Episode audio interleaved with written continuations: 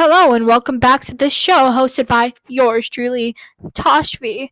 Now, today we have a very, very special guest to speak about if they think if it was destiny for the United States to move out west. Here we have the one, the only, Toshvi. Yeah. Wow. Okay,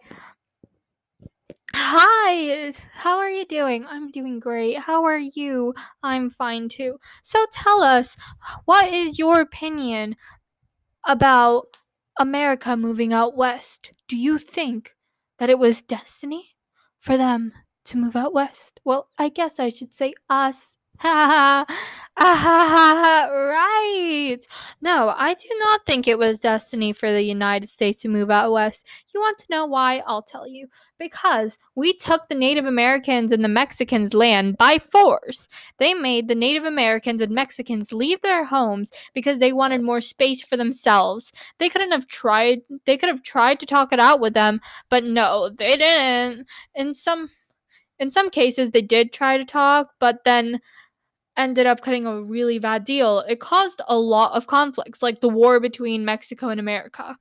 Yes, it was getting a little populated in the east, and it was helpful for the Americans to move out west, but Native Americans were humans too.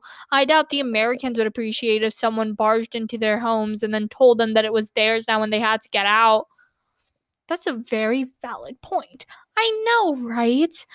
Hmm. Well, thank you for being on the show.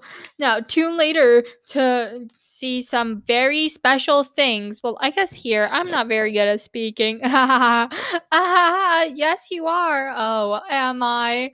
Yes. Oh, you're amazing, Toshvi. I know. Thank you.